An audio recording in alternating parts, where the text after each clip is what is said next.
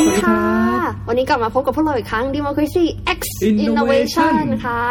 วันนี้กับสถาบันพระปกเกล้านะคะสำนักนวัตกรรมเพื่อประชาธิปไตย ขวัญข้าวคงเดชาค่ะนักวิชาการจากสำนักนี้ค่ะ แล้วก็ศิปพจน์อักษีจากสำนักนวัตกรรมเพื่อประชาธิปไตยครับ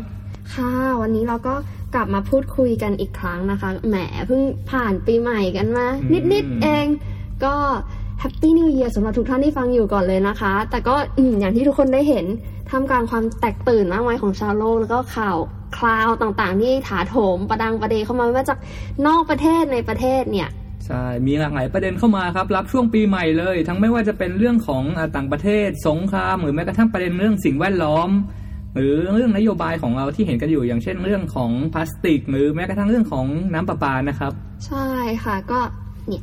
ต้อนรับปีใหม่ไทยเนาะชาวไทยเราก็รักโรค รักปลารักโรงเรียน เอ๊ะเอ๊ะคุณวันที่คุณอ่าวันที่หนึ่งมกราก็ยกเลิกถุงพลาสติกนะคะใช่ทั่วประเทศค่ะอย่างที่เห็นได้ชัดอกทุกคนบนทวิตเตอร์เรียกว่าโอ้โหแตกตื่นดูเดือดกันเลยเอคอรับเอ๊ะจะใช้คำว่าเฮฮาได้ไหม อันนี้ก็ไม่มั่นใจอืมโอ้ยแต่นี่ก็เมื่อตอนปีใหม่วันที่หนึ่งสดๆร้อนๆเลยลงไปภูเก็ตครับไปเที่ยวมา คุณพระไอเราก็มัวแต่สนใจจะเล่นน้ำว่ายน้ำอะเนาะเข้าเซเว่นโอ้โหซื้อถือสองตะกร้าเตรียมจ่ายตังค์แล้วกะจะตุนไว้ในโรงแรมนี่แหละ ที่ไหนได้ ไม่มีถุงพลาสติกค่ะคุณลูกค้า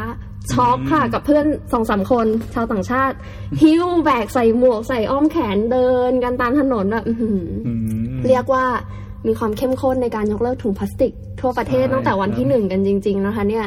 แล้วเราก็เห็นเนาะในทวิตเตอร์พี่เฟรมได้เห็นนะ ที่ครับว่าแบบ โหเป็นข่าวดังไปถึงนอกโลกนะแกก็เอามาลงว่าแบบชาวไทยเราใช้วิธีการ เอาถุงย่าม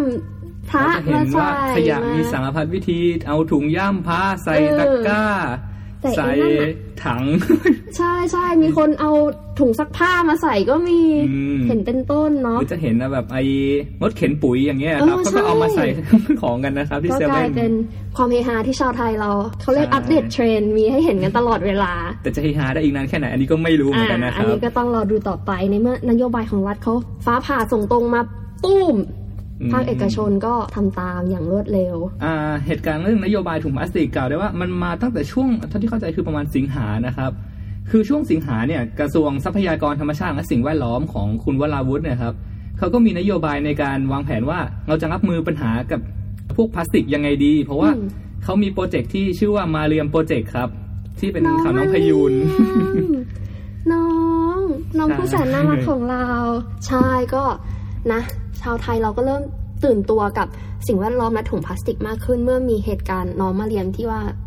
เป็นที่น่าเศร้าเสียใจที่ว่าน้องตาย เพราะใช่ถุงเพพลาราะสขยะติพลากสติกนะครับใช่ก็เป็นเรื่องที่สะเทือนใจแล้วทำให้คนไทยเนี่ยเอ้ยเริ่มมาเห็นแล้วว่า สิ่งแวดล้อมเนี่ยเป็นสิ่งสำคัญนะแล้วลูกหลานเราเองจะต้องอยู่ในโลกนี้ไปอีกนานนั้นเราควรจะทำอะไรเพื่อที่จะรักษา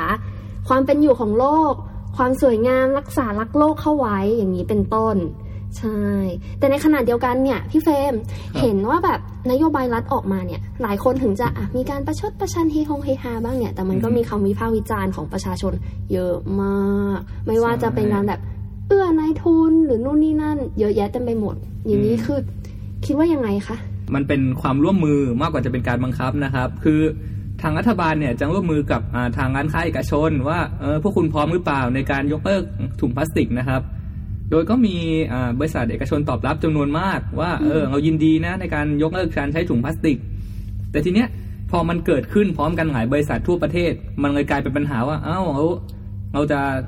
ทำไงกับพวกแบบสินค้าที่เราซื้อเราจะถือไปยังไง อยู่ดีคุณมายกเลิกฉับพลันทันทีอย่างนี้อืมก็นำไปสู่ความคิดที่ว่า เออแล้วต่างประเทศเขามีวิธีแก้ไขปัญหาหรือเปล่าครับ แบบเขาใช้ถุงกระดาษหรือใช้วิธีไหนหรือเปล่า คุณขวัญข้าวคิดว่ายังไงบ้างครับ โอ้อันนี้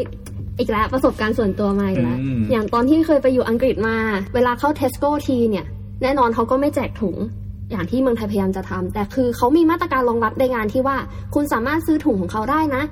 ในราคาถ้าจะไม่ผิดประมาณ5 pence 5 pence ประมาณอืมวันกี่บาทนะครับ20บาทไหมอะหนึ่งปอนด์มันอืม40กว่าเนาะน่าจะประมาณนั้นไม่ได้แพงมากค่ะ แล้วก็คุ้มราคาเพราะถุงเขาเหนียวแบบ เหนียวโคตรๆใส่โค้กขวดใหญ่สองสามขวดอย่างเงี้ยก็ถือได้หิ้วสบายแล้วใช้ได้เป็น10รอบแล้วเอากลับมาใช้ reuse reuse อีกครั้งได้อืมที่ต่างประเทศเขาก็ใช้กันวิธีนี้ถ้าสมมติ คุณลืมมาถุงผ้ามา ก็คือ either you ขนของกลับบ้านด้วยมือ หรือคุณซื้อถุงในราคา5 pence ของเขา แล้วแต่ตามราคาตามจำนวน M&S เขาก็มีถุงไม่ได้มีถุงแจกแต่เป็นถุงขายก็เรียกว่าอืมยังมีนโยบายในการรองรับไม่ใช่แค่ว่าอะถุงพลาสติกหมดแล้วก็คือหมด แล้วมันก็เป็นความย้อนแย้งในประเทศไทยเองเหมือนกันที่หลายคนก็ออกมาโต้แย้งว่าเนี่ยความจริงอะถุงพลาสติกเนี่ย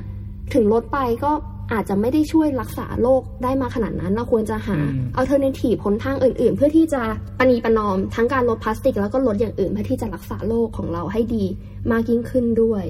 ประมาณนั้น หรือกรณีอย่างบางประเทศอย่างเงี้ยครับเขาก็มีการแก้ปัญหาโดยการร้านสะดวกซื้อก็เปรียบใช้ถุงกระดาษครับในการให้บริการลูกค้าแทน กรณีไม่ใช้ถุงพลาสติกแล้วก็สามารถใช้ถุงกระดาษที่สามารถย่อยสลายได้ง่ายครับ ใช่ค่ะ อย่างที่เราแบบเห็นเห็นๆในหนังฮอลลีวูดอะไรอย่างเงี้ย ตัวเอกถืออะไรอะเปิดทรัคแล้วก็ถือถุงกระดาษถือถุงกระมาดาษฮิปฮิปๆเมืองไทยเราก็อาจจะทำอย่างนั้นได้บ้างในอนาคต ก็ลองดูว่านโยบายของรัฐจะเป็นยังไง เพราะงั้นอย่างสุดท้ายเราวนเราก็วนกลับมาใน basic principle ที่ว่ารัฐเนี่ยจะบริหารจัดการทรัพยากรยังไง ให้ประชาชนได้รับประโยชน์ มากที่สุด แล้วก็ให้ประเทศเนี่ยมีการพัฒนาเดินหน้าต่อไป ไม่ว่าจะการจัดการพลาสติก การจัดการกับอองค์กร เอกชนอื่น ๆ ที่จะต้องสนองนโยบายหรือท่าทีของรัฐ ก็ใช่ครับแล้วที่นี้คืออถ้าเราดูจากนโยบายของรัฐเราจะเห็นว่ารัฐบาลสามารถดีลกับเอกชนในเรื่องการงดการใช้ถุงพลาสติกได้ก็จริง แต่ทีเนี้ย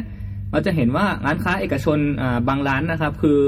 นำบรรจุภัณฑ์พลาสติกใช้กับสินค้าทั่วไปจำนวนมากอย่างแบบกล้วยใส่ถุงพลาสติกอย่างเงี้ยครับอืมแล้วแบบมีจำนวนเยอะมาก แล้วทีนี้ใช่คุณจะใช่แก้ปัญหาตรงนี้ยังไง ในเมื่อคุณไม่ให้ถุงพลาสติกกับลูกค้า แต่คุณใช้พลาสติกในการบรรจุสินค้าเต็มไปหมด ใช่ อย่างนี้อะครับ ก็อย่างน้อยก็ยังถือว่าอะประเทศไทยเรามี baby step ละก็เดี๋ยวอืมรอดูไปว่าในอนาคตเนี่ย จะค่อยๆก้าวไปในทิศทางไหน แล้วคนไทยจะปรับตัวเปลี่ยนตัว เพื่อการพัฒนาให้ได้มากขึ้นมากน้อยแค่ไหน เนาะก็อย่างในประเทศไทยเราก็มีเรื่องกระตุ้นอย่างน้องมาเรียมเป็นต้นอืมแล้วก็ภายนอกก็มีอย่างกระแส climate school strike ของน้องอืมเกรตา Greta โอ้เด็กสาวผู้ทรงพลังได้ขึ้นปกไทม์เนาะที่พยายามอนุรักษ์สิ่งแวดล้อม how dare you ใช่ขึ้นมาเต็มๆอย่างนี้ก็ทั้งแรงผลักดันจากข้างในและข้างนอกเนี่ย สุดท้ายแล้วมันเลยทำให้เห็นว่ารัฐเนี่ยมีหน้าที่ที่ต้อง accommodate แล้วก็ดูแลความเป็นอยู่ภายในประเทศ ก็อย่างที่บอกค่ะ เราก็ต้องรอดูกันต่อไปว่านโยบายอนาคตของรัฐและการกระทำของรัฐเนี่ยจะปังหรือจะแป๊กอันนี้ยังไม่นับเรื่องนโยบายต่างประเทศนะครับ การรับขยะเข้ามาในประเทศในฐานะสินค้านะครับ ตรงเนี้ยมันก็ยังเป็นปัญหาอยู่ว่าเราจะแก้ปัญหายังไงดีเพราะว่าตรงนี้คือมันไม่ใช่แค่เรื่องในประเทศเนี่ยแต่เป็นความร่วมมือระหว่างประเทศว่า เอออมเราจะทำยังไงกับพวกขยะพวกนี้เราไปติดต่อรับขยะจากต่างประเทศเข้ามา ตรงนี้เราจะแก้ปัญหายังไง การยกเลิกตรงนี้ทันที ถือว่าจะก่อความปัญหาต่อความสัมพันธ์ระหว่างประเทศด้วยหรือเปล่าใช่แต่ถ้าเกิดเราไม่ยกเลิกแล้วเลยยังนำเข้ามาอยู่เนี่ยประเทศไทยเราจะจัดการกับขยะพวกนี้ยังไง เรื่องพลาสติกสงครามไทยกับพลาสติกก็เรื่องหนึงละอืมเราไปดูต่างประเทศนะ ในขณะที่เมืองไทยเราอืมวุ่นวายกับพลาสติกรสเค็มโรตีสดบ้างล่ะอืมต่างประเทศเขาก็โอ้โหคอขาดบาดตายมากกับเมื่อปีใหม่ครับทันผมทันทันทาธง red flag is rising อืม everyone said like โอ้โห war three มาแน่ๆ มันมาแน่ๆ ไหนจะเรื่องไฟป่าที่ออสเตรเลีย หรือจะแบบเศรษฐกิจของจีนที่แบบหลายคนแบบหืมหัวใจตุ้มตุ้มต่อมต่อมๆมากเลยว่าจะเป็นยังไงเนาะก็เมื่อตอนต้นปี ไม่ทราบว่าระหว่างที่พักอยู่เนี่ยเขาดาวน์เสร็จแล้วไอช่วงระหว่าง break vacation เนี่ยได้ยินข่าวอะไรบ้างไหมคะ โอ้โห ช่วงนี้นี่ก็เต็มไปหมดเลยครับเรื่องกระแสของสงครามโลกครั้งที่สามครับ ซึ่งตรงนี้มันก็เต็มไปหมดทั้งที่คนที่วิเคราะห์อย่างจริงจังว่าโอ้จากสถานการณ์นะ เราดูจากจุดยุทธศาสตร์แล้วดูจากประเทศรอบข้างเนี่ยโอ้โห มีความตึงเครียดเกิดขึ้นอืมไปจนถึงกลุ่มอีกกลุ่มหนึ่งคือกลุ่มวัยรุ่นที่แบบว่าเอามาตัดต่อเป็นมีมตัดเป็นมุกตลกเล่นว่าแบบโอ้สงครามโลกครั้งที่สามใช่กลายเป็นเรื่องตลกอย่างนี้นะครับ ก็อะเกรินก่อนเลยละกันไอสงครามโลกครั้งที่สามเลยแฮชแท็กเลยไอประโยคพูดพูดๆเนี่ย มันมาได้ยังไง เพราะสงครามอะมันไม่มีใครอยากให้เกิดอยู่แล้วใช่แต่อยู่มันเกิดขึ้นก็เมื่อตอนต้นปีก็คือไม่เมื่อไม่กี่วันมาก่อนนี้นายพลสูงสุดที่มีหน้ามีตามีเรียกว่ามีตำแหน่งใหญ่ของอืมอิหร่านเนี่ยเขาได้ลงในกรุงแบกแดดที่อิรักอืมก็คือแบบปกติเลยเดินทางปกติแต่จู่ๆเนี่ยกลับถูกฆาตกรรมหรือเรียกว่าถูกโจมตีโดย สหรัฐอเมริกา ซึ่งสหรัฐอเมริกาเคลมว่าการทำครั้งเนี้ยมันเป็นการตอบโต้เทอร์ริซึมหรือเป็นการปราบก่อการร้าย เขาเคลมว่าคนที่เขาโจมตีเนี่ยเป็นหัวหน้ากลุ่มก่อการร้ายที่สร้างสถานการณ์หรือสร้างเหตุสยองขวัญในหลายประเทศ มานับไม่ถ้วน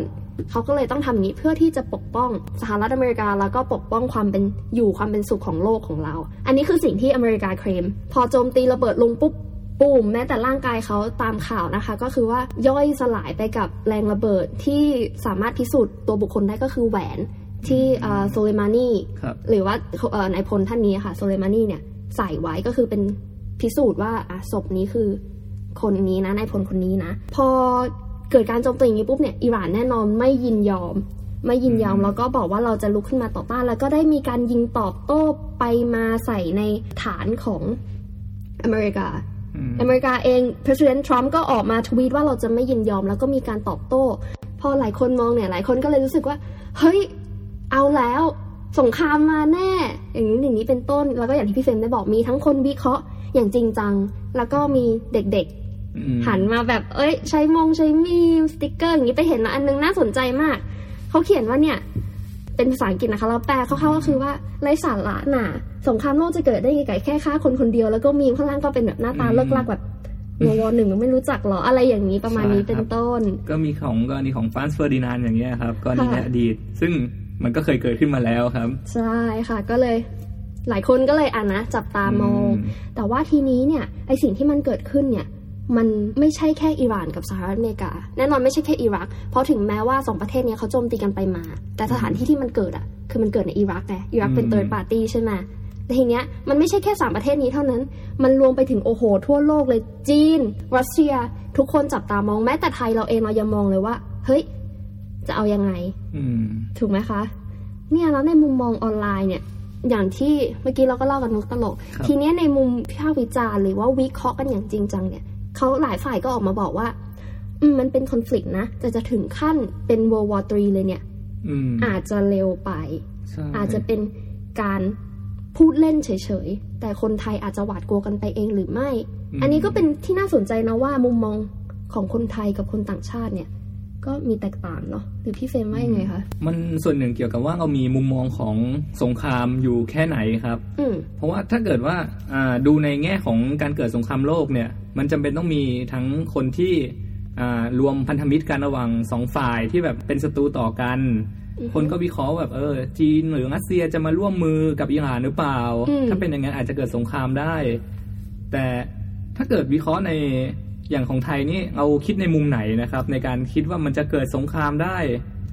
เอาเป็นว่าจากที่เห็นเนี่ย มุมของไทยที่เราเถียงๆกันที่มันเกี่ยวข้องกับ World War 3หรือเกี่ยวข้องอิหร่านสหรัฐเนี่ยคือ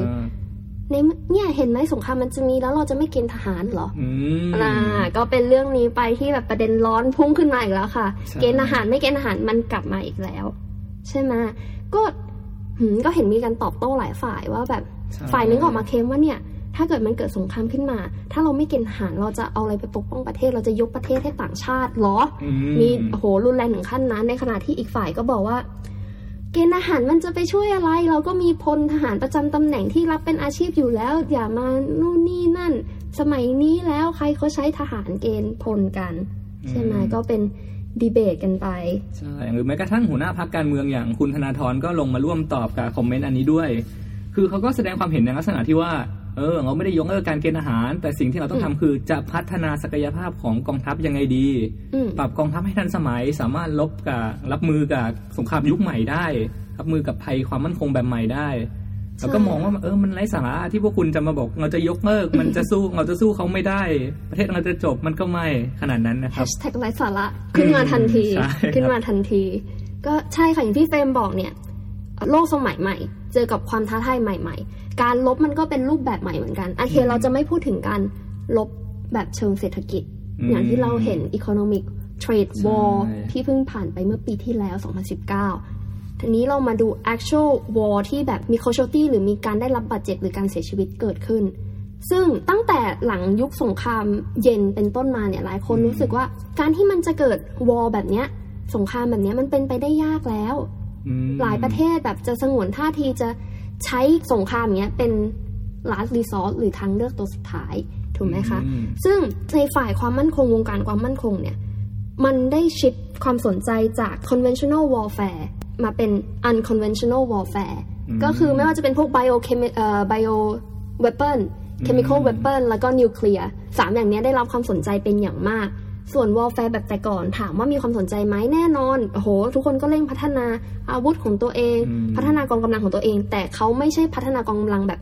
สมัยแต่ก่อนแบบโอ้โหอืมจะไปจำนวนแบบใช่สมัยรบจีนต้าชิงต้าหมิงต้า หรือว่าแบบยกทัพถือเออขี่ม้าถือดาบวิ่งเนไปโปเลียนอย่างเงี้ยโอ้โหออสเตรียฮังการีอืมแบบ ไม่ใช่ มัน มันไม่ใช่ อันนั้นคือมันเป็น traditional แล้วมันเก่าแล้วมัน out of date ถามว่าอืมคุณยังทำได้ไหม คุณยังให้ความสนใจกับกองพลกองกำลังจำนวนได้ไหมได้ได้ แต่มันไม่ effective ถ้าคุณต้องการจะอืมปกป้องประเทศจริงอะถ้าเกิดคุณขืนยังสนใจจำนวนอยู่อะคุณก็แพ้ตั้งแต่คุณลงรายชื่อแล้วอะใช่ครับ ใช่ไหมเพราะสมัยเนี้ย IT AI เทคโนโลยีมันเข้ามาเกี่ยวข้องอืมแล้วพวกเนี้ยมันเข้ามาเป็นส่วนในทางด้านของฝ่ายความมั่นคงอืม นั่นคือสิ่งที่หลายประเทศให้ความสนใจ และนี่เคยตอนที่สมัยอยู่อังกฤษที่ได้ไปเรียนก็คือได้เรียนวิชาหนึ่งชื่อ Armed Force กับ Society เป็นเรื่องเกี่ยวกับอืม warfare ซึ่งไม่เราไม่ได้เรียนเรื่อง history of warfare อ่าการขนพลขนลบไม่คือเราเรียนว่าในสมัยปัจจุบันแทคติกกลวิธีหรือเทคโนโลยีอะไรเอามาใช้ให้ประเทศสามารถชนะสงคราม